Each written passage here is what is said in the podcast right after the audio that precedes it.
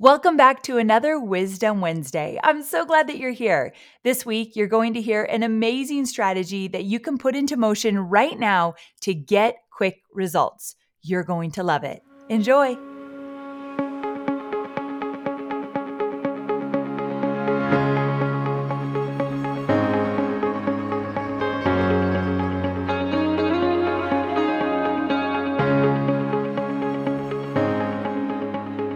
My suggestion to you is to use pop-ups on your website to get new subscribers on your email list. I know what you're thinking already.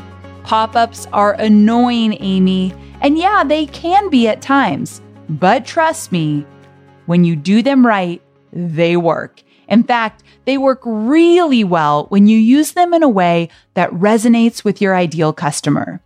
On average, I see my email list grow by 1,000 subscribers every month just from one pop-up on one resource page on my website. Not to mention the 2,000 average subscribers who sign up through a pop-up to grab our podcast lead magnets. So to be clear, a pop-up is that small window that literally pops up within a web browser. Now, you may have seen them as a full page, as a center page pop-up, or even a sidebar pop-up. They all do the same thing. They get your attention and they entice you to sign up for an email list via usually a lead magnet. Now, there are various ways to get pop-ups on your website. Now, to keep things really simple, just know that you can create a code within MailChimp or ConvertKit to embed in your website to enable a pop-up. If you use Kajabi, you can also create a pop-up right within the platform. Also, most email service providers offer tutorials on how to set up pop-ups, or you can use a search on Google and find plenty of options that will walk you through step-by-step how to use it. If you use WordPress, there are tons of pop-ups that integrate with WordPress. Speaking of, I'm going to share with you my personal favorite. I love Pop-Up Ally. I'm going to link to it in my show notes, but this one was created by my friend Natalie Lucier, and her mission was to create pop-up options that were not invasive or annoying and could be set up in ways that aligned with the user's behavior on your website. So the tool is incredible, and I highly recommend it. Again, I'm going to link to it in the show notes, Pop-Up Ally.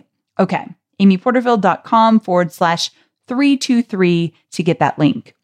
Now, let's chat about a few different ways to use pop-ups and what I've seen work best.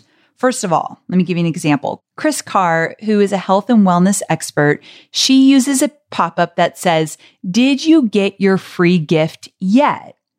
And then she includes a short sentence about what the gift is, and that short sentence focuses on those keywords she knows her audience is going to resonate with. And I love this one because it reminds them that it's free. That is a very good word to use in a pop-up box.